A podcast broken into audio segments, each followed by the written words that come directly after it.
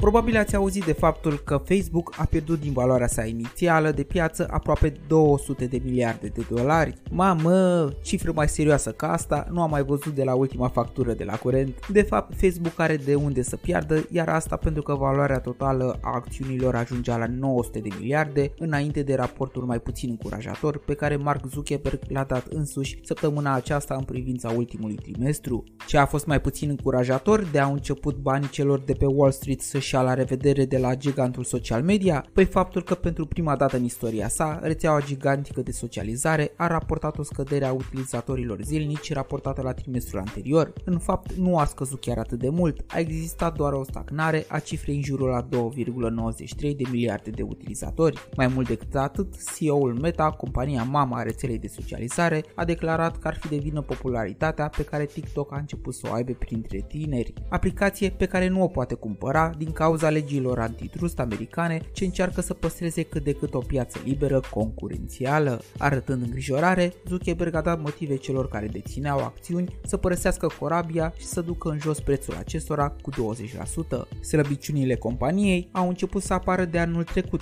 când a existat scurgerea de informații despre algoritmii nesănătoși a Instagramului, dar și blocajul total al aplicațiilor proprii pentru Orange Shear. Au încercat să-și schimbe părul atunci când s-au transformat în meta, dar se pare că năravul le-a rămas la suprafață. Colac peste pupăsă, partea de publicitate de pe platformele sale este îngreunată datorită blocării din ce în ce mai mult ale opțiunilor de culegere a informațiilor de pe unele dispozitive, iar un alt loc pe unde se scurg trimestrial zeci de miliarde este chiar pomul lor lăudat, metaversul, pentru care cred că momentan nu merită să lași din focus ceea ce până acum a reprezentat cea mai mare sursă de venit a ta. Bogdan sunt și se pare că Facebook stă la o intersecție de drumuri și mi-e teamă să nu apuce pe cele ale Yahoo-ului sau ale High Five-ului.